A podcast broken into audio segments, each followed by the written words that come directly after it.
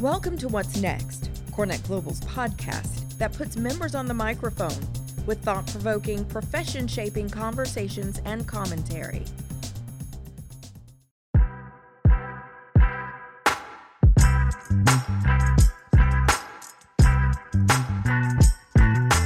Hey, you are listening to The Workplace Theater. This is the podcast where we go behind the scenes of corporate real estate, talking to industry experts about how they shape the next generation workplace.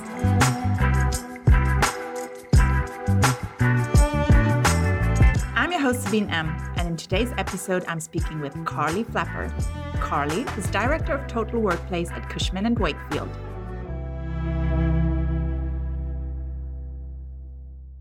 Hi, everyone. Today, I'm speaking with Carly Flapper, who's based in Chicago. It's a very nice and sunny day. It looks like it, at least. We've got introduced by one of my colleagues, and apparently they go way back. So he knows a lot of her history, but she's going to tell us herself. So, hi, Carly. Great that you could come on. Thank you, Sabine. Happy to be here. Yeah. Now, I know you work at Cushman Wakefield currently. Can you tell us what your role there is and what your professional background is? Because I do know you have kind of an exotic career path. Yes, a little bit outside the norm, I find. So, I am a director in C&W's Total Workplace practice. So, focused on helping our larger occupier clients with workplace strategy and change management. Based in Chicago, but we're a global team. So get to do a lot of really exciting work for organizations that have locations all over the globe. And yes, I come to corporate real estate by way of the theater, actually. So both of my degrees and my pre CRE career were in the professional theater. I was an actor, a director, a playwright, and a producer. And it's actually just a very odd coincidence that I landed here. I wasn't looking for a career change at the time. I was actually looking to go and get a PhD and become a professor, wanting to do something that was more research based, a little more long term stability. And so I was living in San Francisco and went to a temp agency and asked them just for some short administrative assignment while I worked on these PhD writing applications. And so they sent me to Cushman Wakefield, DTZ at the time. We've gone through a few mergers. And there was this really, can I say badass? A really badass group of women running the workplace strategy team there. They're still there, Olive Ho and Antonia Cardone, my leaders. And we just really connected, I think, on a personal level, a worldview level. And over the six weeks, they needed some support with utilization studies that they were doing. And we just started kind of geeking out about the similarities and overlap between the realm of workplace and the realm of the theater, especially when it came to change management, actually. So, anyway, kind of long story short, the six week assignment turned into a six month assignment. I was then faced with the decision of going to a PhD program at a few different universities and just had like a very funny fork in the road moment where I had gotten very interested in this. Very nice to have a new challenge. Theater was the only thing I had done. And so I asked if I could join the team permanently, which they were open to. And uh, the new headquarters, um, we were going through the merger with Cushman Wakefield at the time, and the new headquarters was Chicago. And I had family here. And so we we relocated and I joined the team. And so that's going on eight years ago now. So I really just haven't looked back. And now in retrospect, I've learned, I think, a lot about why this fits for me. But at the time, I had never even heard of workplace strategy. And certainly the people in my life, I think, are kind of shocked at the transition that I made. But it's been really awesome those are the stories that I love where you just find a passion kind of you never knew about. And I think what you said about like the team resonating on a personal level, that is what contributes a lot of times to enjoying work. If you have a good connection with your colleagues, if you love working with them, if you want to contribute to the success of the common team. But I have a lot of questions. One is you just said you've never heard of that profession before. How did you go about learning what the workplace and corporate real estate industry is about? Great question. And what first comes to mind is my colleague Olive, who I mentioned a minute ago, is an incredible teacher. She is someone who actually, maybe more than most people that I've met in my life, is passionate about helping people to learn and grow. She's really exceptional at it. She does a lot of work in the nonprofit sector, actually to support young people who are interested in the industry. And she really just, I honestly think, Sabine, that if she hadn't been the one that I met, this might have never happened. She took such an interest in my interest, in my curiosity, that it just sort of it grew from there she's known as we've added new team members over the years she's sort of known for staying on the phone until 10 at night or 11 at night talking to someone about some aspect of the work that we do and she really coached and trained me. So it was sort of just this, again, like as you say, kind of this kismet moment of I had this really natural curiosity about this. And I think because of some of the overlaps with what I had been doing before. And somehow that struck a chord with her. And so from there, there was this like really intense tutelage. And what was really great was it was a moment for the organization where the need for workplace strategy and especially change management just started to explode. So that was eight years ago, you know, 2014. And so there was a lot of practical experience to learn from, right? We kind of had to all get in and get our hands dirty. And so it was just through doing the work, I think, and having that really intense coaching and mentoring that I was able to pick up a lot really quickly. And then the other aspect of it, I would say, was the fact that there are these really interesting overlaps. Like I had a specialization in physical theater, which is there are some practices and methodologies by which theater has grown to objectively look at the art form, similar maybe to how a choreographer would look at a dance piece and kind of break it down by its elements. What kind of movement? Where's the repetition, either in something spoken or that's happening in space? And so to take that kind of a study, something that is for entertainment um, or expression, and then transfer it to a work environment where you're going in to do an ethnography study or a utilization study and have a very similar approach. What's happening here? What's the story of what's happening in this work environment, right? And so that was the other piece of it was I sort of already had the practice. I was just doing it for a different reason. So I don't know if that fully answers it or not. But I think that was a lot of it just absorption, mentorship, and that transferring of skills. I find that part really, really interesting as well. Where you say, like, there's a lot of overlap actually with kind of engineering a theatrical experience and now creating a workplace experience. And I think that topic has become so much more important for many organizations very recently as well. Can you put a little bit more meat on the bone as well? Like, well, like how does the theater experience and the workplace experience overlap? Where could you bring that in? Yes, absolutely. So, just in the way that you just described that, right? The word that came to mind for me was curation, right? Being really intentional in the theater realm about what is my audience going to experience. We have to think a lot about that. From the minute that they walk in the theater, something is going to be activating them about the space. And so that's where you see choices like, is the curtain up or down? Can you see the set or can you not see the set? Are there already performers in the space or is the space really bare and neutral, right? We learn that everything is a choice. And so you start to look at things with really wide open eyes. And so I think when we come to workplace strategy or ultimately right design, programming, the experience management component, we should think about it in the same way. Don't take anything for granted. Really look with open eyes. What is here in the space? How are all of your senses activated? How much light? How does it smell? What are the textures? How does it feel? Right. And so, this idea that people's experience will be impacted by every single one of those elements.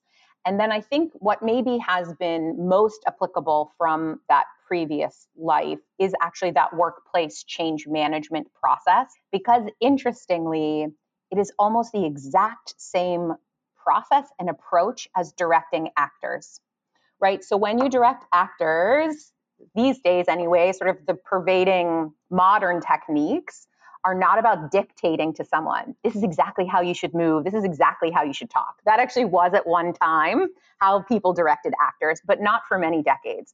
The idea is that as a director, I've chosen people who I believe have great artistry and a point of view. And my goal is to create an atmosphere during the rehearsal process by which their own creativity, their own instincts, there's a safety and some inspiration for them to have their kind of best self emerge so that then there is this really beautiful end product, right?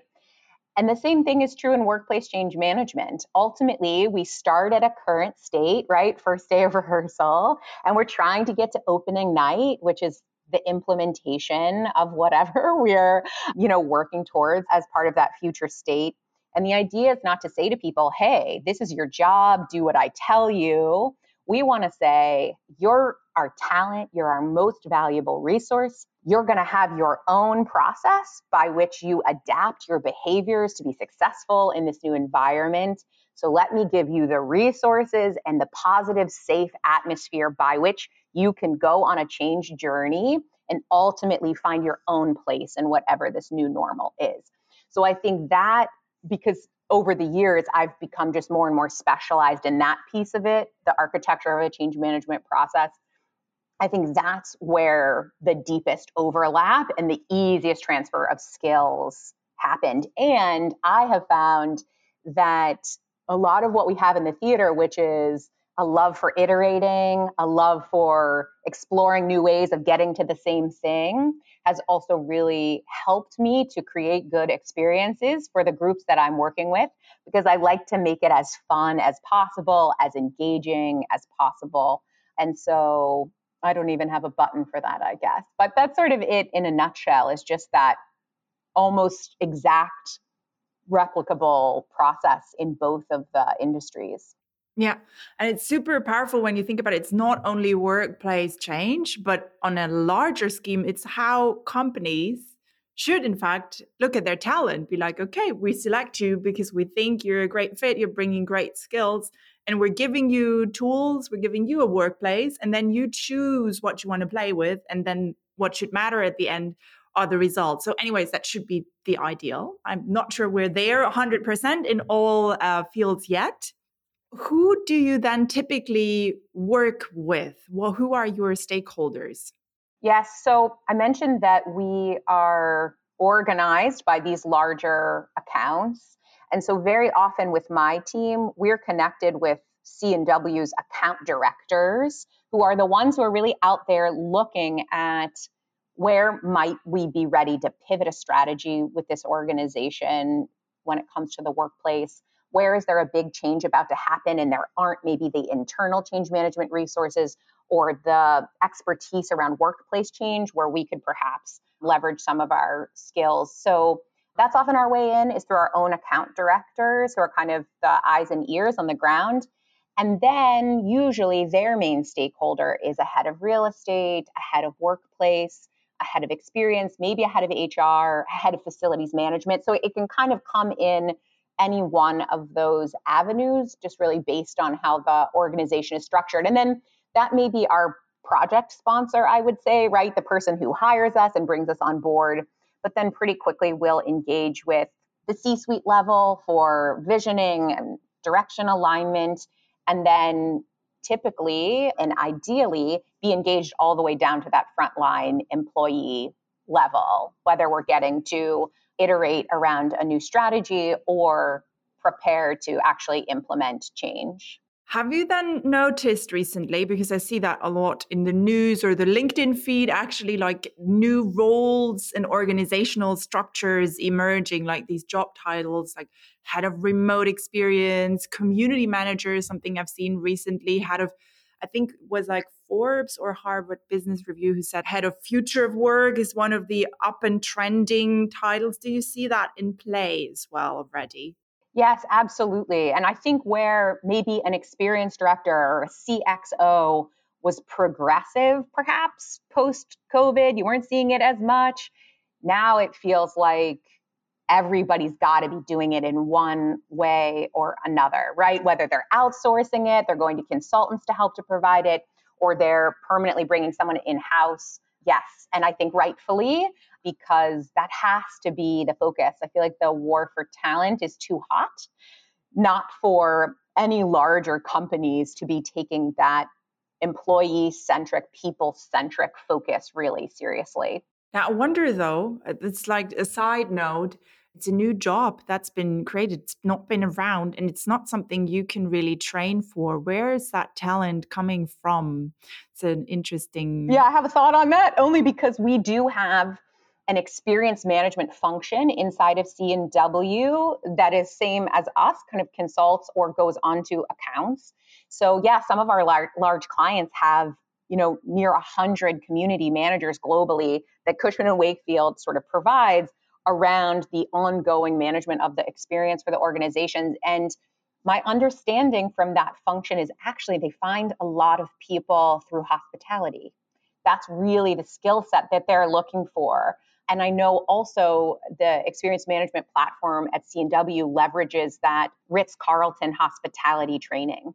This idea of really, like we were talking about, creating like curative experiences where there actually are people whose job it is to manage interactions, help to keep things running smoothly, give people a sense that the space is being managed and that the organization is investing in them having a good experience, which I think, right, as we start to think about, well, what will the future of work for most organizations look like? That new hybrid model. Whereas perhaps when everyone used to come in every day or mostly every day, they could quickly get up to speed on how the environment works. And if something changed or shifted, they could learn about that and then integrate it into their practices. If we now have new practices where people only come in one or two days a week, or maybe they come in one week a month and then they're remote the rest of the time. That process of having to get up to speed on how the work environment is functioning actually needs to be available in a much more on demand, ongoing way, right? It's not we all move in, we all learn about the space and we're good. It's like, no, people are coming in and out all the time. Do I remember how to use the mobile printer? It seems like the coffee machine is different, or the barista's on a new level, or whatever the challenge is. Oh, there's a new security procedure, right? And so by having things like community managers or experience managers, concierges around, people have a much better experience. And if they're unsure of something, there's almost someone there to spot that. Oh, Sabine, it's great to see you again. I know you by name. Have you seen the new milk frother that we have. Let me show you how to use it, right? Exactly. And so, yeah, I think the need for this type of expertise at like a leadership and strategy building level is really crucial. But then for the organizations that have the resources to actually incorporate it into the day to day, they'll have really high returns, I think, on what that employee experience is generally going forward. I want to ask you a personal question then, because uh, you're in the office currently, and I can't imagine what your reason is going to be because you have that really beautiful skyline behind you. But what's the most common workplace configuration in your organization? So at Cushman Wakefield, and what do you appreciate about the office as an environment? Great. Yes. So we, like most of our clients, have pivoted during and post COVID pre COVID, we had pockets of activity based working, mobility among some business units. And like many of the organizations that we work with, we sort of took the moment after the great remote work experiment to look at our global strategy, to, to look at our own global real estate guidelines. And reconfigure so that we are set up for a more hybrid model. So now we're we're shifting to where even the groups who were very office based coming in all the time, the future vision for those groups is that they do remain more mobile, that flexibility is available for all. And so the environments are starting to shift to be more spread, set up for activity based working, sharing, choice. And so we've just started some pilot programs in Chicago, San Diego, Paris, DC, and it's just going to keep widening as we continue to touch all of our spaces. So, yes, lots of sharing, lots of choices, lots of rooms of different sizes, different technology in different environments, spaces for clients, spaces for work, just a lot of variety. And I personally love work spaces in office environments that basically can't be replicated elsewhere, that you couldn't have at home, that's maybe harder to have just out in consumer spaces. So I think of spaces that I would consider maker spaces, spaces where they're really set up to do your work in the deepest way possible, get your hands dirty. So for my team, that would mean a really large space. All the walls can be whiteboarded on. There's lots of space to either tack things up or do dashboarding on monitors so that we can have a really visual interaction with what we're working on. We can all stand back. We can be communicating with our team members who are in the room and aren't, right? Those kind of getting your hands dirty spaces. I really love those. I'm really inspired by those. And I would also say restorative spaces you know i love a good spa experience. Like i i love like any space where you can really um, have a break and a moment to be refreshed. And actually outside of the spa environment i've encountered a lot of really zen like spaces in offices. So spaces where either there is that connection to the outdoors a beautiful view spaces where you can see elements of nature. I've been in some buildings where, you know, you're almost like within a forest. That's how it would look from, you know, where the windows are. I think those types of spaces are fantastic and quite frankly, can't be replicated in my home right now with a, a baby and caregivers and a partner who's also working there. So, yeah, those spaces where only an office can do it well, I think those are my favorite. I know it's been coming up with these activity based programs that you usually have like a break room and then these knapsacks where, or nap pods were becoming a thing. And massages, I think some companies have had like these kind of services as well, right? But that it's like this widely what you come for the office for, that's quite new. And I could imagine that a couple of workplace managers are really overwhelmed with these new requirements coming towards them. Do you think the pressures on workplace managers, corporate real estate managers, has changed now since the pandemic? Absolutely. I think how I thought about it, at least before, the way that I was encountering people in those roles, especially those who had been in the industry for a long time, they really had become experts and again, there were some exceptions pre COVID, but for the most part, they had become experts at everything happening within, let's say, the four walls of their buildings, right? And that's a lot.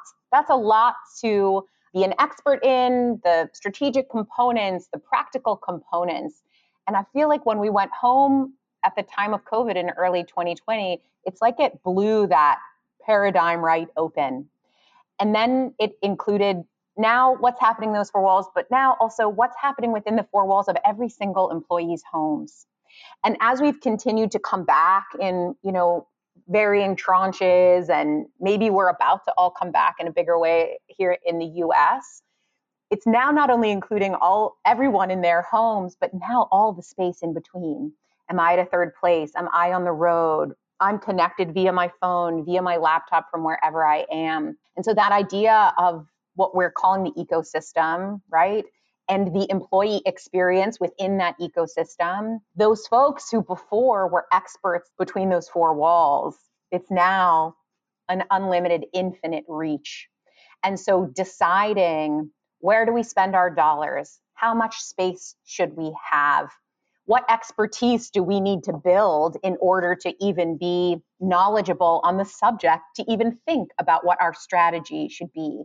and all at the same time when resources are tight for a lot of organizations and there's competition for talent. People are losing people, they're trying to win new people. And so, yes, I think that the um, stresses and challenge for people in CRE leadership roles right now is possibly higher than it's been in a few generations. And so it's really going to require new skills. I think the thought leadership space has been so alive over the past two years, right? What you're doing here, Sabine, creating platforms for us to all learn from each other, leverage what we're seeing, using what we've seen before to try to predict what might be needed, what might be the best approach. It's really an, an interesting but challenging moment, I would say. Yes, agreed.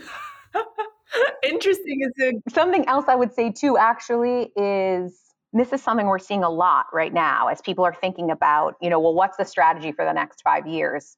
Heads of CRE, heads of HR, heads of IT, maybe those leaders in the experience space pre COVID, I think we're all able to have their own vision, goals, performance metrics. Like they were all in their own work streams for the most part. It's no longer going to be possible to be successful in this space and stay in those swim lanes.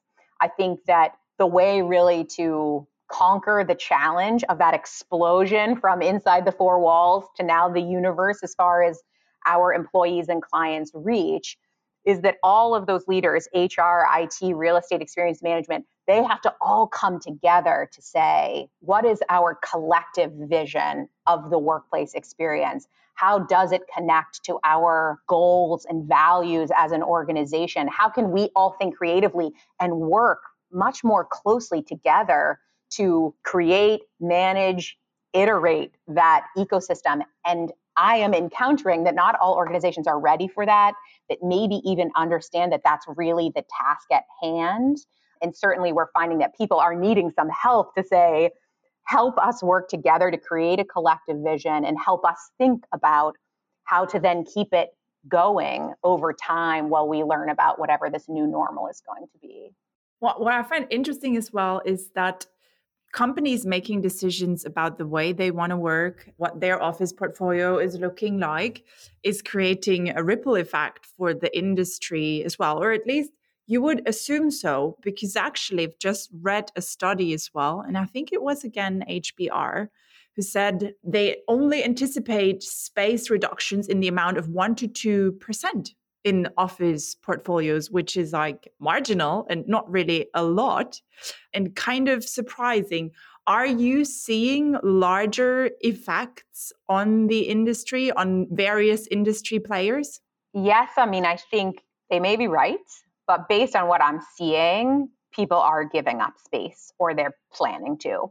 I would ballpark that number higher over the next five years. I mean, I think in principle, I wouldn't advocate that people think about just dumping space, right? I think it's about realigning, re strategizing, rebalancing, right? A lot of people are finding that the reasons to come in are now different. So it's almost about a repurposing. And maybe that includes the same amount of space, maybe that includes more space. But I would say that for organizations that were more traditional before and didn't have the mobility and the flexibility, for the most part, that genie's not going back in the bottle. People do want to be able to be mobile either at home or at third places or traveling. And so I think that the environments where there was a lot of allocated space for each individual, even with a rebalancing and a repurposing, they're not going to need as much space as they had before. And there are exceptions to that for sure but we're just seeing a lot of organizations where it's going to make sense to both repurpose, maybe do some redesigning and renovating, but also some reduction will be appropriate just based on the numbers of who's going to be coming in when and how they're growing. You know, so many organizations pre COVID were needing to hire in a specific geography. That was something that was required because they were asking people to come in every day. And so we're also finding that it's really opening up what's possible for people. They can really find the best fit and they could be anywhere in the world or anywhere within, you know, a few time zones. And so I think this idea that people will need the same amount of space, I'm not sure that that will necessarily be the case for most organizations. Yeah, I was really surprised as well. Where I think the difference will come in is probably around office specs. But if we talk about having like a spa area or more, I don't know, gym was always, I used to work for a sports brand as a corporate real estate manager. And obviously, we had gyms in most offices. And then we always had to look for a building where the weight load was appropriate to do heavy lifting, for example, and all these kind of things. And that's not a normal office building in many cases. I mean, a lot of cases you can add the structure to support that on the ground floor.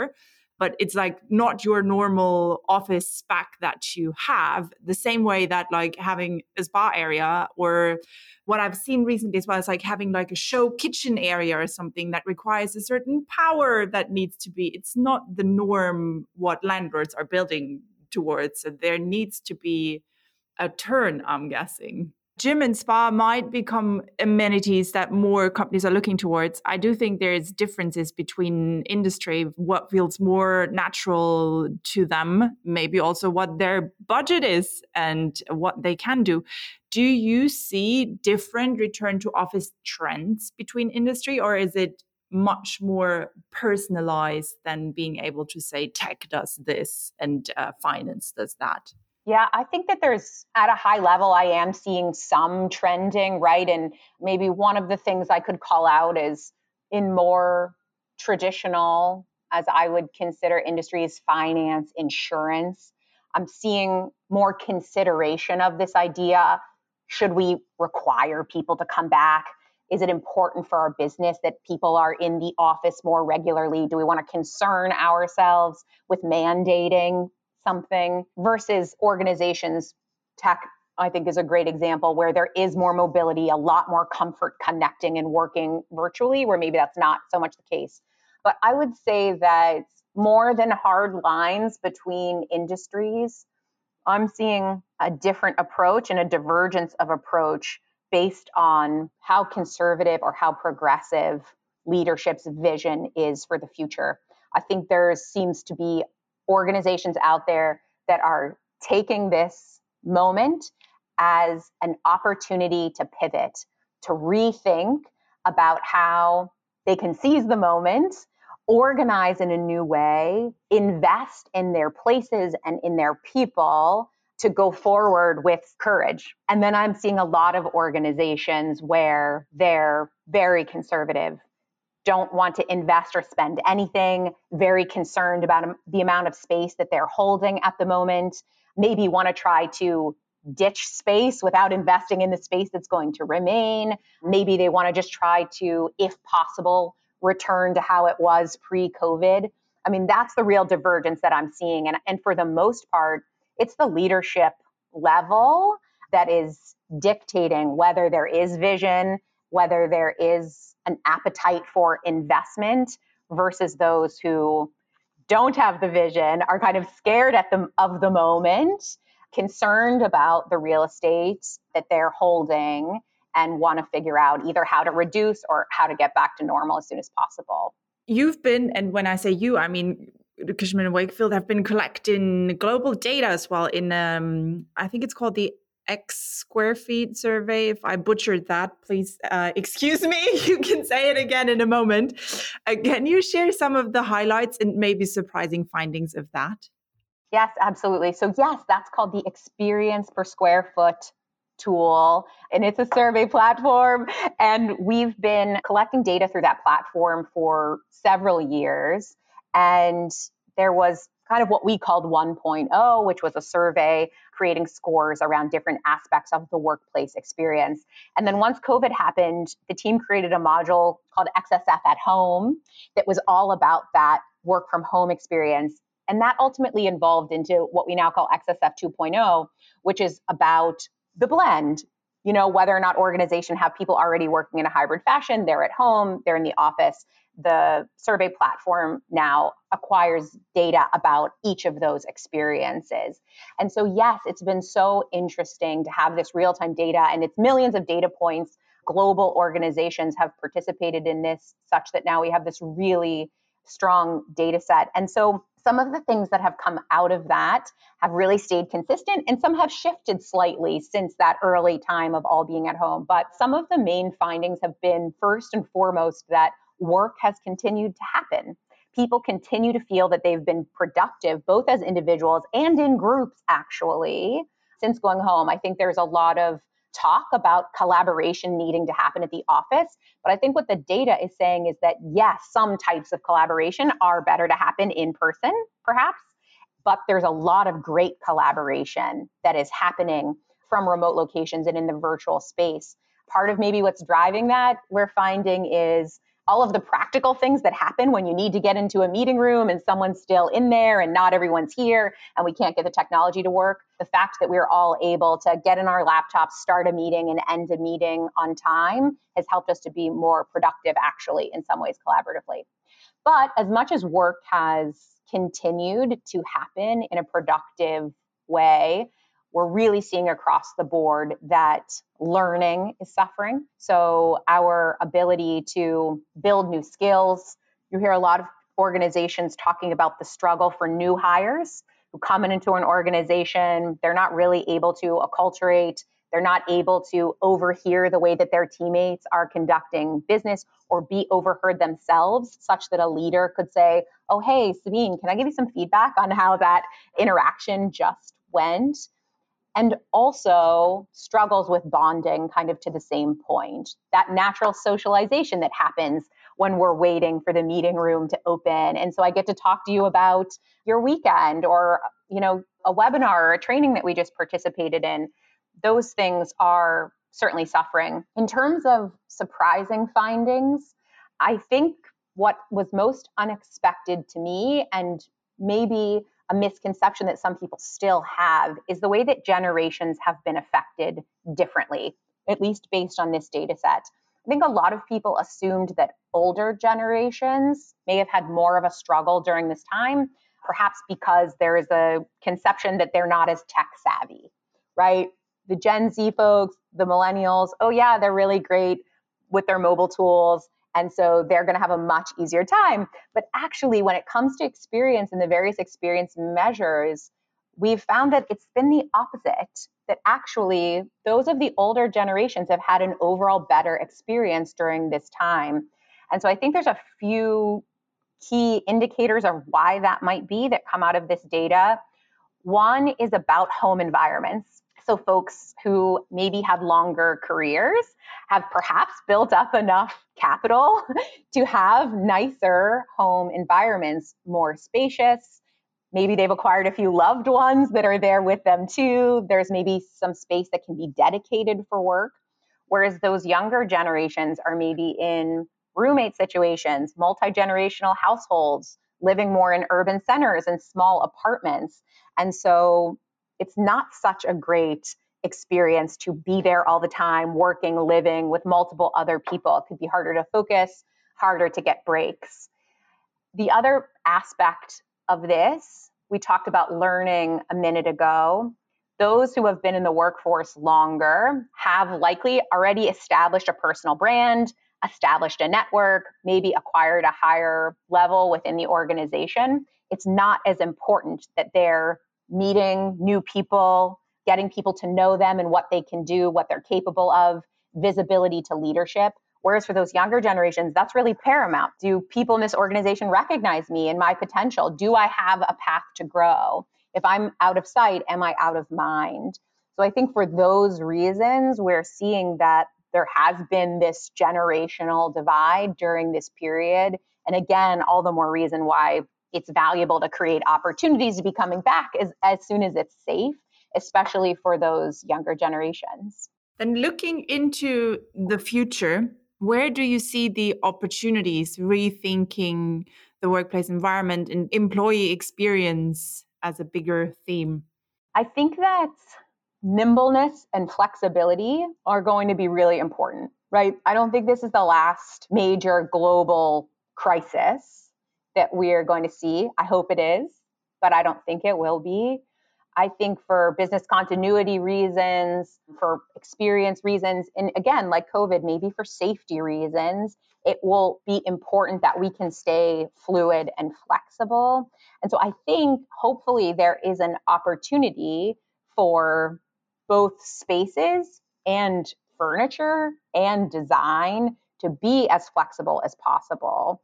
So I'm just reading so much recently about the sort of rebirth of co working spaces, flex spaces, right? And I think for landlords that are thinking about it, you know, how much space do we need? Are we going to be able to can expand and contract?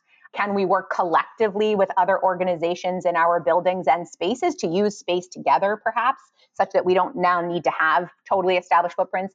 And same things with furniture. You know, if we're able to repurpose the space that we're using over time more easily, I think there will be a lot of resources saved and help us to continue to flex with whatever is required of us. I also think there's a lot of hopefully more sustainable frontiers to reach. You know, just how we're using resources if we're not always in the same space all the time. And the other thing I would say about this, Sabine, is I think precision is going to be really important, right? We sort of talked about you know, wanting to create amenity spaces perhaps that will move the needle or attract people, wanting to create spaces that are going to help people to be as productive as possible. Nobody has unlimited resources. Nobody, right? Even those who have a lot of resources, it's not unlimited. So I think that organizations knowing what will help their people to be more productive, what will help their people to have a have a better experience is going to be really critical. The tool that we were talking about, experience per square foot, that's really the goal of it is to help to understand what's most important to your people, what is driving the good experience. And so hopefully organizations can then choose to invest in just those things, right? Don't throw everything at people hoping something will stick. It's not efficient, it's not sustainable, it's not a good use of resources. Really get to know your people. Really think about what will inspire them, what will connect them to their work and invest the resources that you have there and nowhere else, right, to see what impacts it will have. This is a very nice segue into one of my closing questions, which is if you could magically solve any workplace problem, what would it be? Tough one because I think there's a lot. I would solve a lot. But if I could have one wish, I wish for a million wishes. Yeah. Yes, exactly. Exactly. Yes maybe, and this is kind of a this is sort of a long-standing problem. I mean, as long as I've been in the industry, this is something that has come up over and over again, and I think it's actually applicable in home environments and work environments, which is to sort of solve the concentration conundrum. I think concentration is something that is so important to be effective, to have a good experience, to feel well. And as much as socializing, collaborating, connecting is equally important. I think concentration is actually one of the hardest to solve for. Pre COVID, open office environments, that was something we just heard about all the time. This space is not conducive for focus. And even though I think home environments have been better by and large for focus, it's not true for everybody. You're surrounded by all of your stuff. It's really easy to go down a rabbit hole of, oh my gosh, what's in that pile over there? or multiple other people in the home, right? But I'm sort of imagining something that you could, I don't know, like a, a cone of silence, something you could pop up.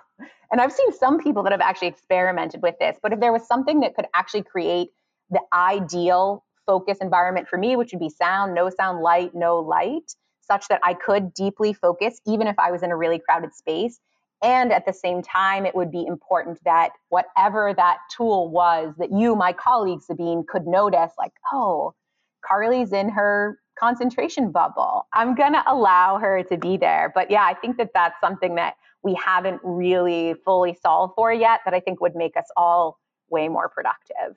It's an interesting one and a good one for a magical wish because I think there's not even when I think about myself, I couldn't tell you what the formula would be because sometimes when I'm at home and it's super quiet, and then I don't know, there's a little sound, I get really annoyed by that and concentration's gone.